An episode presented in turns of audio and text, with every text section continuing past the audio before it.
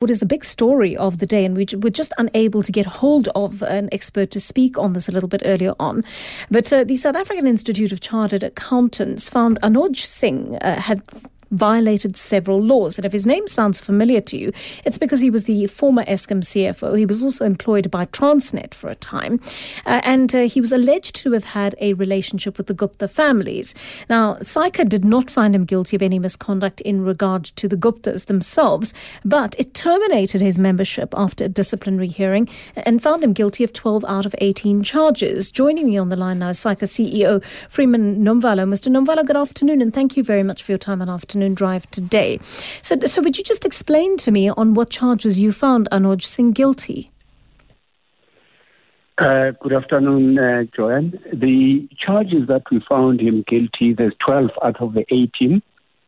Uh, they have got something to do with negligence, gross negligence, uh, not presenting accurate and clear information to the board, uh, providing information that's potentially misleading to the board, not being forthright with the savings that have been achieved, um, as well as uh, issues uh, relating to the um, uh, Tegeta issue at Eskom, the manner in which that was handled, that did not fit in with what the codes of professional conduct would expect, uh, would require a person of his qualification to do. So I see you have stripped him of membership of your organization. Can he still practice as an accountant?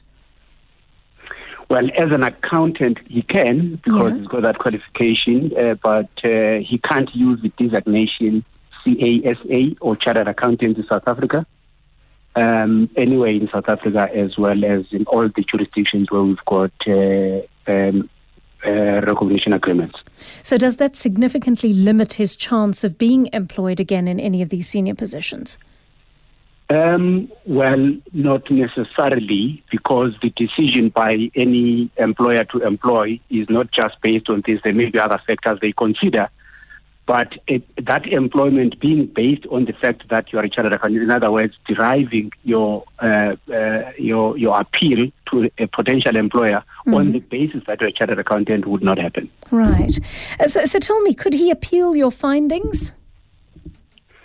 Oh yes, uh, uh, that option is always available. Um, uh, and he would have to present information, and in that case, he would have to present himself before the tribunal so that he, we, the tribunal could hear his case. In terms of the process that you've been through already, did he make submissions in person? No, he didn't. Neither did he uh, attend. Uh, he was offered the opportunity, so the notice was sent to him. Yes. Uh, he was invited to the pre-hearing meeting and his lawyers wrote to us to say they would not participate in the process. Did they give you reasons? Mm, not to my recollection. I just know they they just said they wouldn't participate. All right. Uh, but I, I, suppose that the, the subtext of that is that potentially he might have implicated himself if he participated. I wouldn't know what would have been his calculation. Right. Uh, indeed. Okay. Uh, in terms of your findings, uh, are they prosecutable at all?